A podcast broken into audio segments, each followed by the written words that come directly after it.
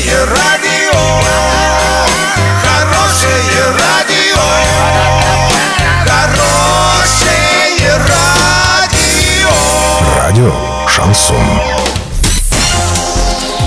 С новостями к этому часу Александра Белова. Здравствуйте. Спонсор выпуска магазин «Строительный бум». Низкие цены всегда. Картина дня за 30 секунд. Баскетбольный клуб «Надежда» обыграл Ногинский «Спартак». В Оренбургской области две школы и два детских садика закрыты на карантин. Подробнее обо всем. Подробнее обо всем.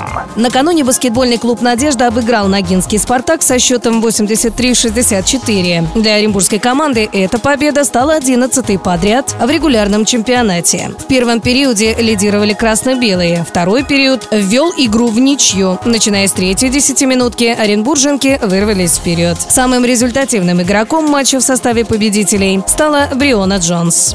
Между тем, в Оренбургской области две школы и два детсада закрыты на карантин. Речь идет о школах в Бугурусланском и Осикеевском районах, и о детских садах в Гайском и Кумандыкском городских округах. Кроме того, частично закрыты 12 классов в шести школах региона. Связано это с ростом заболеваемости детей гриппом и ОРВИ. В Роспотребнадзоре заявляют, что обстановка по заболеваемости острыми респираторными вирусными заболеваниями на территории Оренбургской области расценивается как неэпидемическая.